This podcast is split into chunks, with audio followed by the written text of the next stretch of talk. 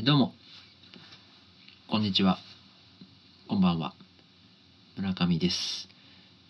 えー改めまして、新年明けましておめでとうございます。大晦日の夜の模様を収録した様子を長々と4回ほどにわたりお伝えしてきたんですけれども、まあ、大変車中のノイズがひどくそれを軽減する手立てもそれを軽減する技術を探そうとする気力もなくそのままお伝えさせていただきました、えーお聞き苦しかったとは思いますけれどもまずはお聞きいただいた方にはありがとうございましたとお伝えしたいというところでございます。で、えーまあ、ちょっと思うところあったりなかったり今回はまさかの一人喋りをしております。と言いますのもなんかこう毎回これまで、えー数十回にわたりスペシャル放送をばかりを毎度スペシャルであるという高い意識を持ってお送りしてきたわけですけれどもまあスペシャルじゃない通常回以下の捨て回というか補助線を引く回があってもいいかなとふと思いまして、まあ、僕もいつもお話をに付き合ってくれている岡下君以上に飽き性であったり思っては見たものの継続力がないという側面はありますのでまあ一回こっきりでした。なんてこともあるかもしれませんけれどもちょっとこういう回があってもいいかなと思っております。でまあ補助線というのはいつもあの岡下君が話に付き合ってくれてる時なんかにあの話の流れで腰を折るのは忍びないけれども説明が足りなくて通じないかなっていう部分があったりもするのでそういうのを説明したりとかする回があってもいいんちゃうかなとは思いまして。でいつも LINE とかパスとかって言われてる単語が出てくるんですけれどもパスっていうのが昔そういうクローズドな SNS があったんですね。パスっていうアプリケーションでスマートフォンで触れる。でそれで写真とかテキストとかをちょっとやり取りするのがすっごい便利でインターフェースもめちゃくちゃ可愛くてすっごい気に入ってたんですけど、まあ、いかんせんユーザーが伸びなくてで課金のシステムがクソダサいスタンプを売るしかなくて なんかもうこれ大丈夫なんかなと思ったら大丈夫じゃなかったっていうパスっていうアプリケーションがありましてそれに代わるものをなんかないかなっていろいろ探したんですけど結局 LINE に落ち着いてでその LINE をまあ友達だけのクローズドななんて言うんですかグループで始める時の名前をパスにしたので僕らはいまだにその LINE グループのことをパスって読んだりするんですけど、まあ、そういうのもちょっと説明不足で伝わらなかったのかなと思ったりして。であと一点まあこれから今年ポツポツ話題になるかと思うので先にご説明しておこうかなと思ったのはパソコンを買いました僕は、えー今もまだ前に買ったパソコンは動いてるんですけれどもそれが2012年ミドルモデルの MacBook Air っていうので主に仕事で Photoshop、えー、とあとイラストレーターで Excel が使えたらなと思って使えてて、え買ってでそれは今も遅いなりに過不足なく、まあ、使えてたんですけれども、えー先日はスカイプが立ち上がらなくなり PC 版 LINE はもう暗号化が読み解けなくてメッセージが見れなくなり、えーブラウザーで Google マップを開くと対応していないと言われ、あと、 Dropbox も対応しておらず、いや、これはちょっとハードウェア的にもう、そろそろ限界を悲鳴を上げてるのかな。で、まあ、iTunes もアップデートを失敗して、iPhone も接続できず、なんか、まあまあまあ、データとかが飛ぶとかはないんですけど、まあ、もっと大変なことになる前に買い替えようかなと思って、今回、えー、iMac を買いました。で、それが最新モデルではなくて、一つ前になるのかな ?2017 年モデルの iMac を買いました。で、というのは、一番新しいパソコン、えー、Mac を買うと、えー、OS が、なんじゃったかいね。なんちゃら注文が入っとって、で、それは、64ビットの OS アプリしか走らせれない。ということで、その前から使っていた Photoshop CS6 シリーズ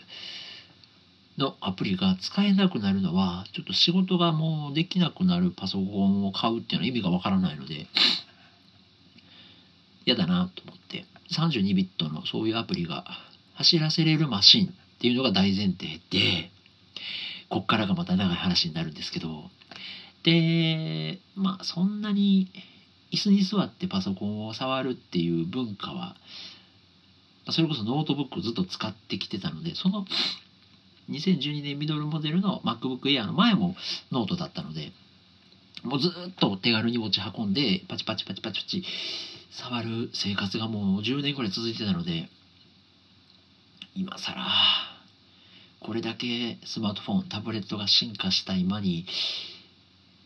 どしっと大きなパソコンがあるっていうのもなんか雰囲気重たいなと思ったんですけれども、アップルに関してはもう、ここ数年ずっとノートブックに関しては、バタフライキーボード問題っていうのがあって、キーボードがとにかく、ま、欠陥品レベルで、まずいという、なんか埃が入るだろうなんだろうっていうのを言われてて、まあいろいろ調べたら、まあ、ここ数年のキーボードではちょっと使い続けるのは不安だなっていうので、まずもうノートブック系はごっそり丸ごと候補から外れ、で、まあじゃあ iMac しかないか。で、iMac の最新版はさ32ビットが走らない。えじゃあどうしようか。っていうので、まあ一つ前の2017年モデルだったら、えー、ギリギリモハベっていう32ビットが走るパソコンだったので、まあ、それを買えば大丈夫じゃないかと。で、岡下君にもいろいろ調べてもらって、で、まあ一応、最新版の OS がインストールされていても、仮想環境で、その OS の上で古いモハベを乗っけて走らせることもできるよとかって教えてもらって、まあなんか不毛やけど、そういう最終手段もあるんならいけるかと思って、えいやと注文して、で、無事開けたところモハベだったので、32ビット系のアプリも全部入れて走ることも確認して今使っているっていう状況です。もうこれが、で、岡さん自身にも、そこまでアドビ系のほど、アドビ系のソフトいるの？って言われたんですけど、結構そのチラシとかフライヤーとか印刷するのに、最近は Photoshop じゃなくても、えー、JPEG で入稿してもいいですよ。で、PDF で入稿しても大丈夫ですよっていう印刷屋さんもあるんですけど、まあなんかどうしても使い慣れた部分っていうのと、あと、まあ、やっぱイラストレーターが時々使いたくなるシチュエーションもあるので、まあ、で、ね、まあそんなに安くないソフトウェアを買って持ってるので、こっからさらに、あこれを使わないっていう手はないし、まして、時々しか使わないのに、あの CC っていうシステムは僕はどうしても好きになれなくて。クリエイティブクラウドってヘビーユーザーでね経費で落とせる方はいいんでしょうけど僕みたいに月に1回とか 半年に1回使うってちょこっとそのしかもその浅瀬でチャプチャプチャプみたいな機能だけを使いたい人にはすごいミスマッチで。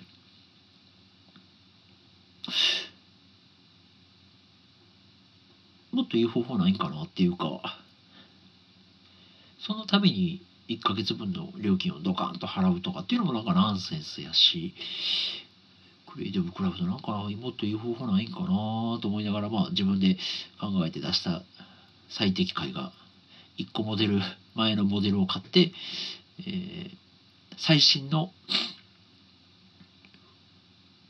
状態で古い環境を再構築するみたいなことをずっとしてましてでまあいろいろ1週間ぐらいかなかけてセットアップして今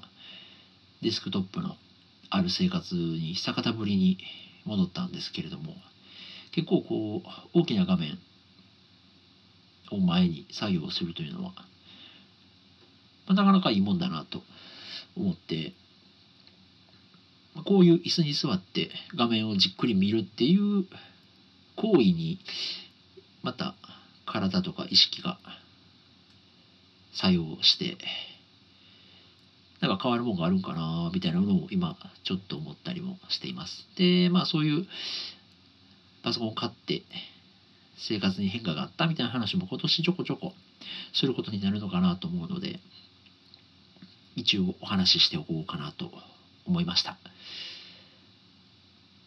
そんな感じでまあ、テスト的にというかお話をしてみたのでまあでまあそうですね。あのここまで話したので打ち上げ話でもないんですけれども、えー、もう一個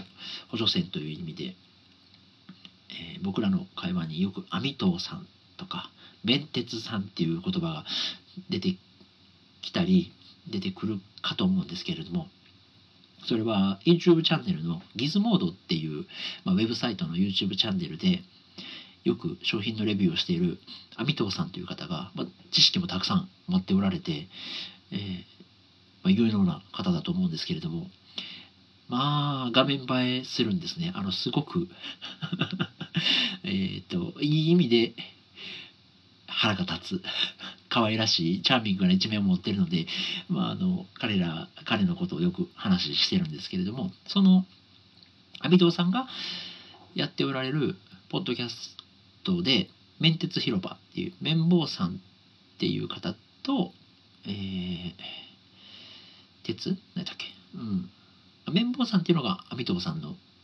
ハンドルネームなのかな？でまあ2人で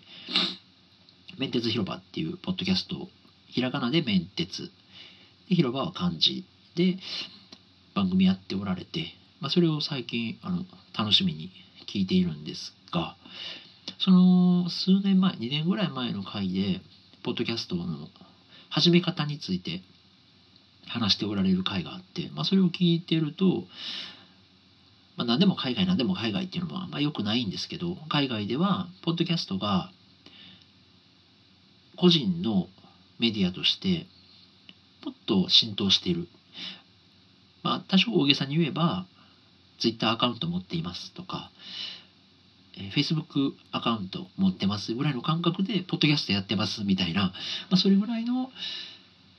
感じでポッドキャストっていうものが広がってるっていうような話をしてたっていうのもなんかイメージが自分の中に広がったんですね。でまあそれがたとえ嘘でも本当でもそういうスタンスでポッドキャストっていうものに取り組んでみるのもちょっと面白いかなと思ってやっぱりいろいろ SNS やってるんですけれどもこの「間」とか、えー、テンテンポ一緒、えー、とか、まあ、話し方とかそういうので伝わるものそういう枝葉も込みで伝えることができる音声メディアっていうのが、まあ、好きだなっていうのは、まあ、じわじわ何度も思うので、まあ、自分なりのね、えー、楽しみっていうのをもう少し追求していけても面白いのかなと思ったのもあって今回ちょっとこういう話をしてみました。まあそんな感じで昨日あ昨日じゃない去年の末ぐらいはなんかねポッドキャスト。ポッドキャストなあみたいな時期もあったんですけどなんかちょっと微妙にナチュラルプラス2ぐらいの感じで今ちょっとテンションも上がってポッドキャストに対するモチベも上がってるので、まあ、やっていけたらなと思っているのでお暇な方は今後もまたお付き合いいただければあのずっともうここ数年小麦の吸いすぎで鼻がずっと詰まってるのですいません。お聞き苦しいかとは思いますけれどもお付き合いいただければありがたいなと思います。それでは。